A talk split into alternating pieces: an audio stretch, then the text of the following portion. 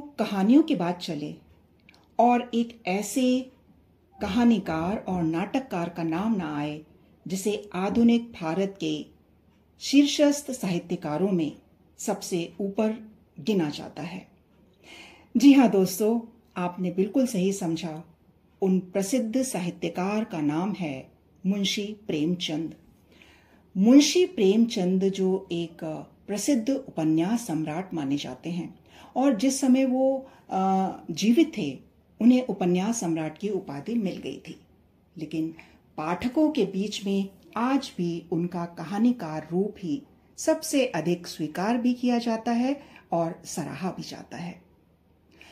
प्रेमचंद जी ने पंद्रह उपन्यास, तीन सौ से अधिक कहानियाँ, तीन नाटक, दस अनुवाद, सात बाल पुस्तकें और हज़ारों की संख्या में लेख आदि की रचना की है। प्रेमचंद अपनी हर रचना को इतने समर्पित भाव से रचते थे कि उनके पात्र मानो जीवंत होकर पाठकों के हृदय में धड़कने लगते थे। यहाँ तक कि यह भी कहा जाता है कि पाठकों की पलक तक कोर नम हो जाती थी यदि प्रेमचंद का पात्र व्यथित हो। और यदि पात्र किसी समस्या का शिकार है तो उसकी मनोवैज्ञानिक प्रस्तुति इतनी प्रभावी होती है कि पाठक भी पात्र के साथ साथ समाधान मिलने तक व्याकुलता का अनुभव करता है। हम में से अधिकांश लोग मुंशी प्रेमचंद की लिखी कहानियाँ और उपन्यास पढ़कर ही बड़े हुए हैं। या यह कहा जाए कि साहित्य के प्रति रुझान और कहानियाँ पढ़ने का शौक भी प्रेमचंद की कहानियों से ही आया है।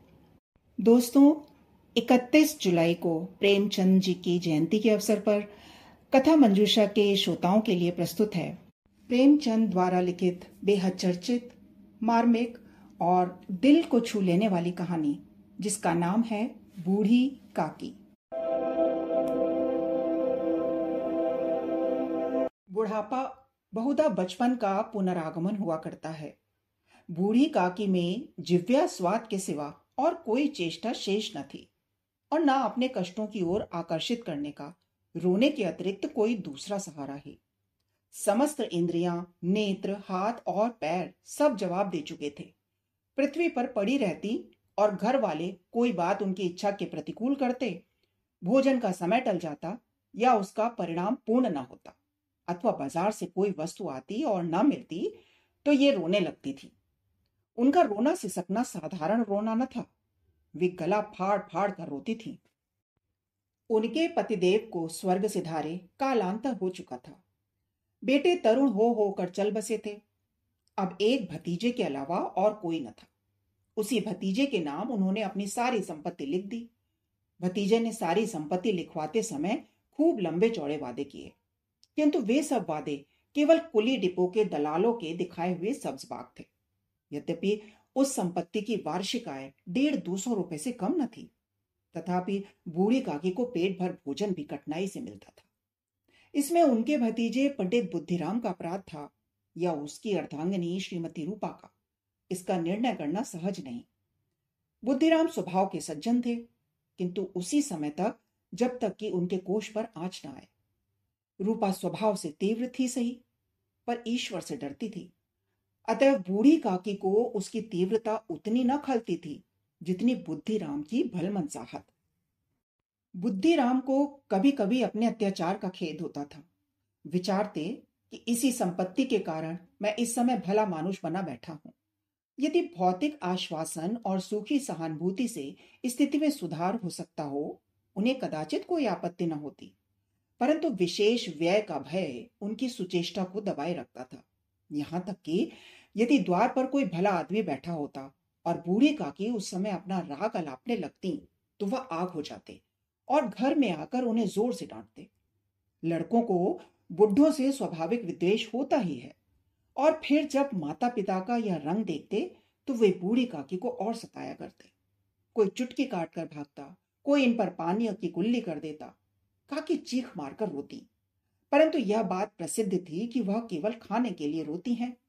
अतएव उनके संताप और आर्तनाद पर कोई ध्यान नहीं देता था। हाँ काकी क्रोध आतुर होकर बच्चों को गालियाँ देने लगती तो रूपा घटना स्थल पर आ पहुँचती। इस भय से काकी अपनी जिव्या कृपाण का कदाचित ही प्रयोग करती थी। यद्यपि उपद्रव शांति का यह उपाय रोने से कहीं अधिक उपयुक्त था। संपूर्ण परिवार में यदि काकी से किसी को अनुराग था तो वह बुद्धिराम की छोटी लड़की लाडली थी। लाडली अपने दोनों भाइयों के भय से अपने हिस्से की मिठाई, चबेना, बूढ़ी काकी के पास बैठकर खाया करती थी। यही उसका रक्षागार था। और यद्यपि काकी की शरण उनकी लोलुपता के कारण बहुत महँगी पड़ती थी, तथापि भाइयों के अन्याय से सुरक्षा कहीं सुलभ थी तो बस यही। इसी स्वार्थ अनुकूलता ने उन दोनों में सहानुभूति का आरोपण कर दिया था। रात का समय था, बुद्धिराम के द्वार पर शहनाई बज रही थी और गाँव के बच्चों का झुंड विस्मयपूर्ण नेत्रों से गाने का रसास्वादन कर रहा था। चार पाइयों पर मेहमान विश्राम करते हुए नाइयों से मुक्तियाँ लगवा रहे थे। समीप खड़ा भाट विरुदावली सुना रहा था और कुछ भावज्ञ मेहमानों की वाह वाह पर ऐसा खुश हो रहा था, मानो इस वाह वाह का यथार्थ में वही अधिकारी हो। दो एक अंग्रेज़ी पढ़े हुए नवयुवक इन व्यवहार से उदासीन थे। वे इस गवार मंडली में बोलना अथवा सम्मिलित होना अपनी प्रतिष्ठा के प्रतिकूल समझते थे। आज बुद्धिराम के बड़े लड़के मुखराम का तिलक आया है। यह उसी का उत्सव है। घर के भीतर स्त्रियाँ गा रही थीं और रूपा मेहमानों के लिए भोजन में व्यस्त थी। भट्टियों पर कड़ाह चढ़े थे। एक में पूड़ियाँ कचौड़ियाँ निकल रही थीं, दूसरे में अन्य पकवान बन रहे थे। एक बड़े हंडे में मसालेदार तरकारी पक रही थी। घी और मसाले की क्षुधा वर्धक सुगंधी चारों ओर फैली हुई थी। बूढ़ी काकी अपनी कोठरी में शोकमय विचार की भांति बैठी हुई थी। यह स्वाद मिश्रित सुगंधी उन्हें बेचैन कर रही थी। वे मन ही मन विचार कर रही थी, संभवतः मुझे पूड़ियाँ न मिलेंगी। इतनी देर हो गई, कोई भोजन लेकर नहीं आया। मालूम होता है सब लोग भोजन कर चुके हैं। मेरे लिए कुछ न बचा। यह सोचकर उन्हें रोना आया, परंतु अब शगुन के भय से वह रो न सकी। आहा, कैसी सुगंधी है। अब मुझे कौन पूछता है? जब रोटियों के ही लाले पड़े हैं, तब ऐसे भाग्य कहा कि भरपेट पूड़ियाँ मिले? यह विचार कर उन्हें रोना आया। कलेजे में हुक सी उठने लगी, परंतु रूपा के भय से उन्होंने फिर मौन धारण कर लिया। बूढ़ी काकी देर तक इन्हीं दुखदायक विचारों में डूबी रही। घी और मसालों की सुगंधी रह रह कर मन को आपे से बाहर किए देती थी। मुँह में पानी भर भर आता था। पूड़ियों का स्वाद स्मरण करके हृदय में गुदगुदी होने लगी थी। किसे पुकारूं? आज लाडली बेटी भी नहीं आई। और दोनों छोकरे सदा दिख किया करते थे। आज उनका भी कहीं पता नहीं। कुछ मालूम तो होता कि क्या बन रहा है। बूढ़े काकी की कल्पना में पूड़ियों की तस्वीर नाचने लगी। खूब लाल लाल, फूली फूली, नरम नरम होंगी। रूपा ने भली भांति भोजन किया होगा। कचौड़ियों में अजवाइन और इलायची की महक आ रही होगी। एक पूड़ी मिलती तो जरा हाथ में लेकर देखती। क्यों मैं चलकर कढ़ा के सामने ही बैठूं? पूड़ियाँ छन छन कर तैयार होंगी। कढ़ा से गरम गरम निकाल कर थाल में रखी जाती होंगी। अब फूल हम घर में भी सूंघ सकते हैं। परंतु वाटिका में कुछ और बात होती है। इस प्रकार निर्णय करके बूढ़ी काकी उकड़ू बैठकर हाथों के बल सरकती हुई बड़ी कठिनाई से चौखट से उतरी और धीरे धीरे रेंगती हुई कढ़ा के पास जा बैठी। यहाँ आने पर उन्हें उतना ही धैर्य हुआ जितना भूखे कुत्ते को खाने के सम्मुख बैठने में होता है। रूपा उस समय कार्यभार से उद्विग्न हो रही थी। कभी इस कोठे में जाती, कभी उस कोठे में। कभी कड़ाह के पास जाती कभी भंडार में जाती। किसी ने बाहर से आकर कहा महाराज ठंडई मांग रहे हैं। ठंडाई देने लगी। इतने में फिर किसी ने आकर कहा भाट आया है उसे कुछ दे दो। भाट के लिए सीधा निकाल ही रही थी कि एक तीसरे आदमी ने आकर पूछा आ, अभी भोजन तैयार होने में कितना विलंब है? जरा ढोल मंजीरा उतार दो।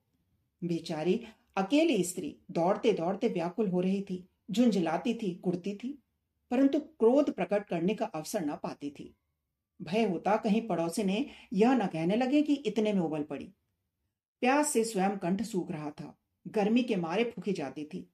परंतु इतना अवकाश न था कि जरा पानी पी ले अथवा पंखा लेकर झले यह भी खटका था कि जरा आँख हटी और चीज़ों की लूट मची।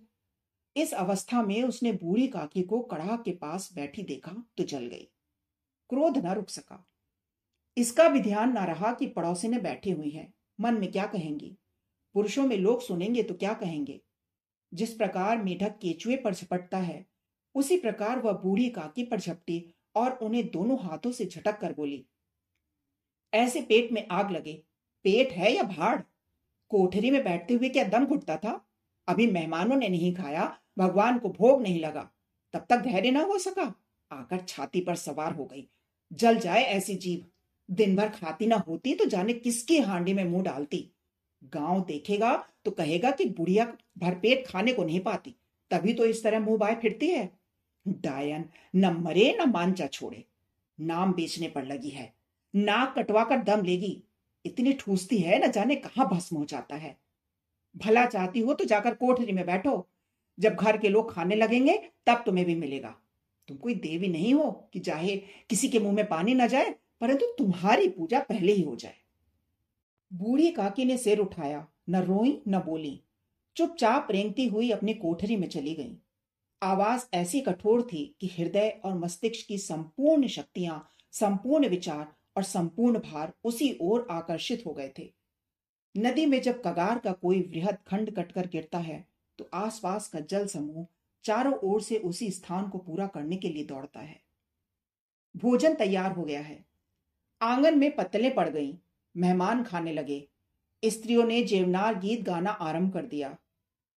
मेहमानों के नाई और सेवक गण भी उसी मंडली के साथ किंतु कुछ हटकर भोजन करने बैठे थे।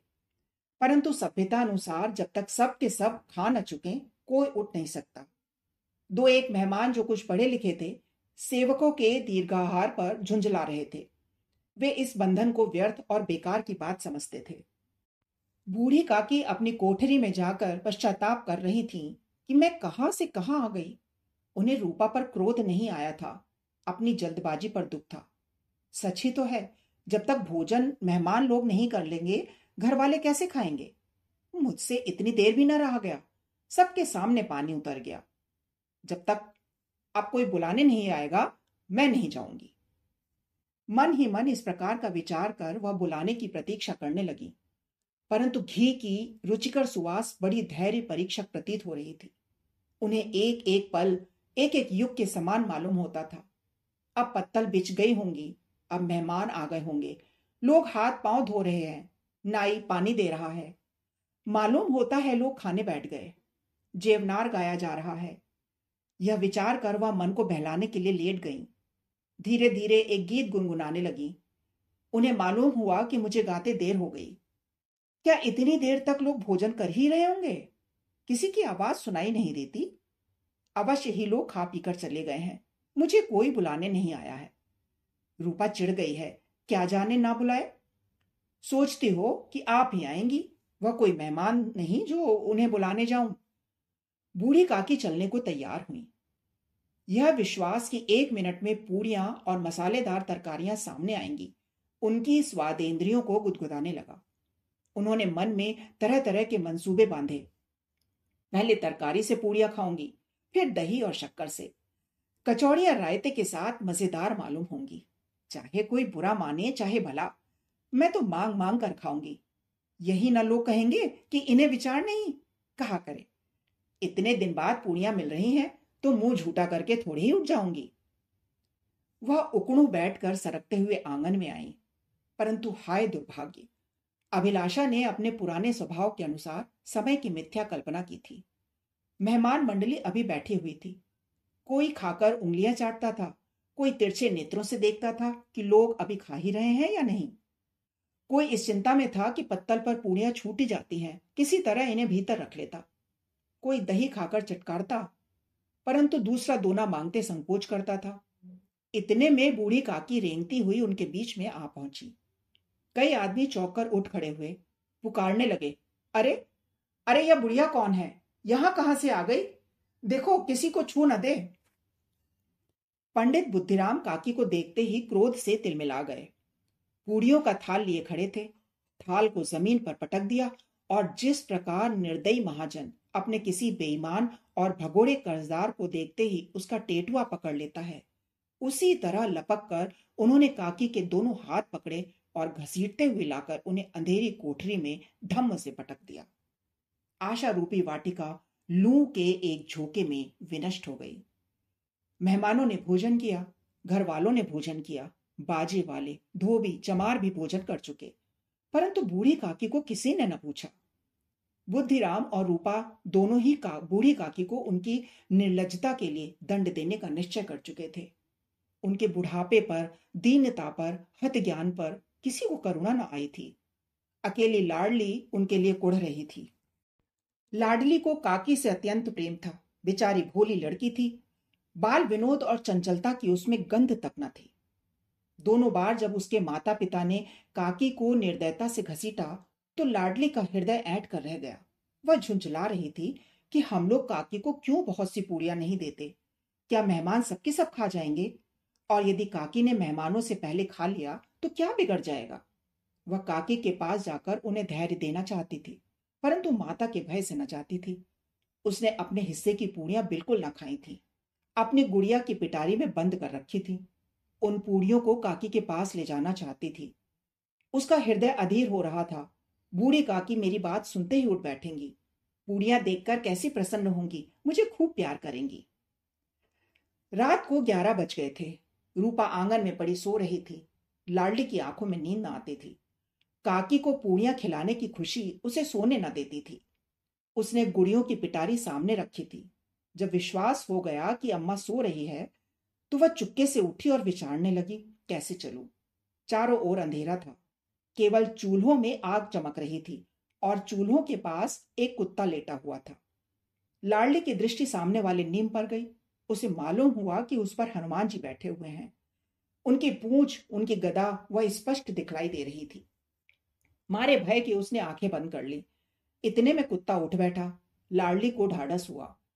कई सोए हुए मनुष्य के बदले एक भागता हुआ कुत्ता उसके लिए अधिक धैर्य का कारण हुआ। उसने पिटारी उठाई और बूढ़ी काकी की कोठरी की ओर चल दी। बूढ़ी काकी को केवल इतना स्मरण था कि किसी ने उसके हाथ पकड़कर घसीटे। फिर ऐसा मालूम हुआ कि जैसे कोई पहाड़ पर उड़ाए लिए जा रहा है।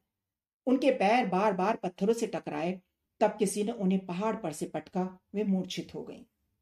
जब वे सचेत हुई तो किसी की जरा भी आहट न मिलती थी।